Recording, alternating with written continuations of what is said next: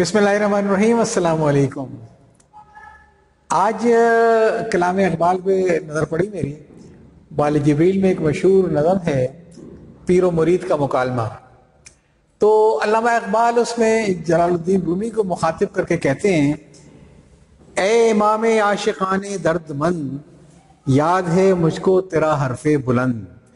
خشک مغزو، خشک تارو، خشک پوست، از کجا می آئے دی آواز دوست۔ دور حاضر مست چنگو بے سرور، بے سباتو بے یقینو، بے حضور۔ کیا خبر اس کو کہ ہے یہ راز کیا؟ دوست کیا ہے؟ دوست کی آواز کیا؟ آہ، یو ربا فروغ تابناک، نغمہ اس کو کھینچتا ہے سوئے خان اچھی نظم ہے۔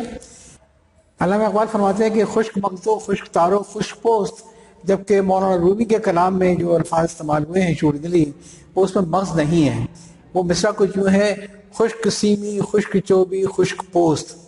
علامہ اقبال نے سیمی کی جگہ لگے تار جو استعمال کیا، وہ بات سمجھ آتی ہے کہ سیمی جو ہے وہ فارسی میں تار کو ہی کہتے ہیں۔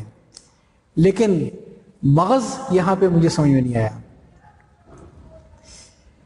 وجہ دراصل یہ ہے کہ رومی نے یہ جو شعر کہا ہے، یہ سارنگی کو سامنے رکھ کے کہا ہے۔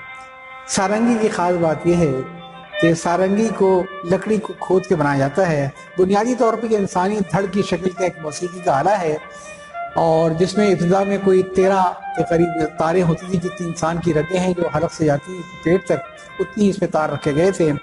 اور اس کو بالکل انسانی جسم کے اسکول میں بنایا گیا تھا۔ اور اسی لیے کہتے ہیں کہ شروع میں اس کا جو نام تھا وہ ساز انگی تھا یعنی جسم کا ساز۔ اور جس کو بل کے پھر وہ سارنگی ہو گیا۔ ہندوؤں کا کہنا ہے کہ نہیں، یہ سورنگ تھا، اور اس سے سورنگ نکلتے ہیں۔ خیر۔ تو وہ جو سارنگی کو دیکھ کے مولانا روم نے یہ شعر کہا، اس کی وجہ دراصل یہ ہے کہ سارنگی جو ہے، وہ تمام کی تمام خوش چیزوں پر مشتمل ہے۔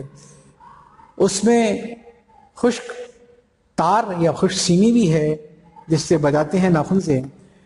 اس کا خشک چوب بھی ہے، لکڑی بھی ہے، اور اس پہ جو کھال من کی چڑھائی جاتی ہے، وہ بھی خشک ہے۔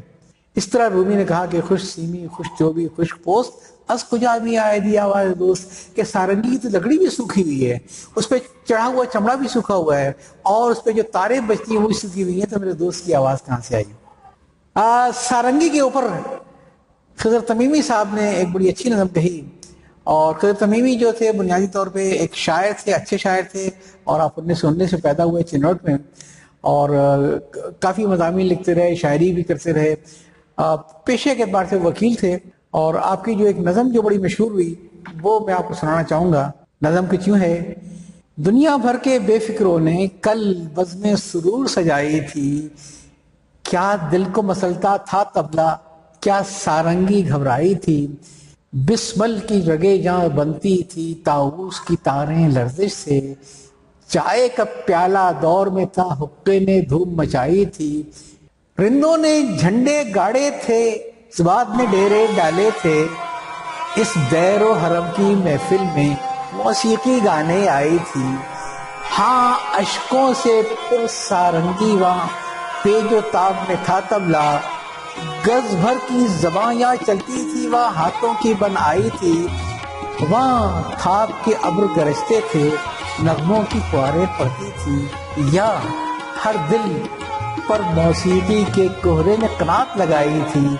اڑتی تھی فضا بھر میں تانے۔ تھی چال سوا کی مستانہ۔ تقدیر سے بیچ میں دونوں کے جا بیٹھا شاعر دیوان۔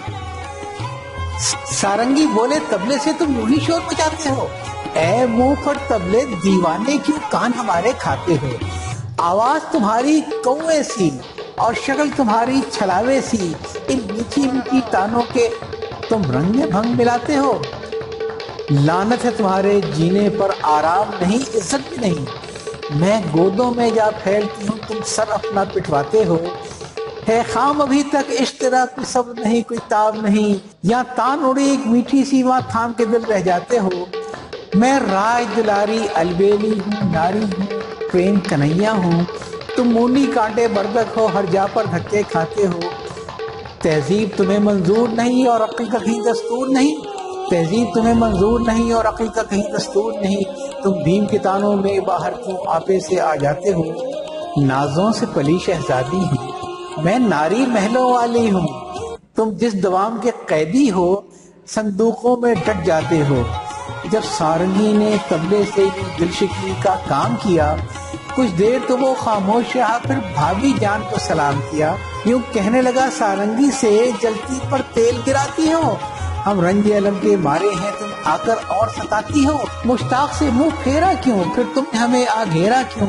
رہنے دو سے چپ مجبوراً کیوں میری زبان کھلواتی میں زنجبار کا شہزادہ، میدان میں آ کر زیغم سا۔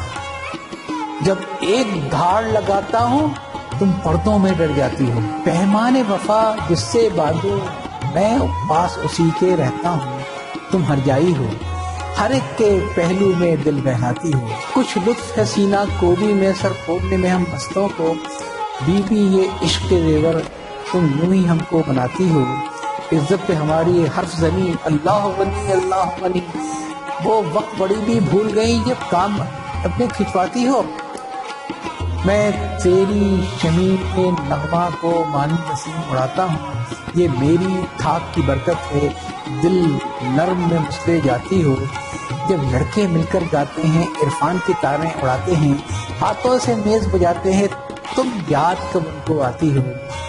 ہے ملک موسیقی سے مجھے نزدیک تری تجھ سے رشتہ ہم راہ پہ تجھ کو لاتے ہیں جب لے میں بھٹک سی جاتی ہو۔ میں آزر عشق کی تابش سے دل محفل کو گرماتا ہوں۔ تاؤس تبورے کو تج کر دوں، میں تارے کو دکھلاتا ہوں۔ یہ سن کر شمس الدین ڈرے، تلوار مبادہ چلنا جائے۔ یا تبلا تڑپتا رہ جائے، سارنگی روتی رہ جائے۔ چمکار کے سارنگی سے کہا، تم سیدھی سادی بھولی ہو، زیبا نہیں، گر یوں میں تیرے انجانوں کسی بولی ہو۔ تبلے کے وکیل مطلق نے وہاں ہاتھ سے اس کو سمجھایا اچھا نہیں، خوں کی لہروں سے اگر محفل بھر میں ہولی ہو۔ تم زنجبار کے شہزادے ہو۔ سارنگی سارنگی ٹھہری۔ پھپتی نہیں ہے شہزادوں کے پر ایسی بولی ٹھولی ہو۔ خاموش ہوئی بھی سارنگی۔ تبلا سم مکمن تھا۔ یوں جیسے کسی نے زباں اپنی کوثر کے آپ سے دھولی ہو۔ القصہ بچھڑے دوست میں جھگڑا تھا شکوا تھا۔ نہ تن تنا تن تن تن تھی۔ نہ، تاکر تھیا تھیا تھا۔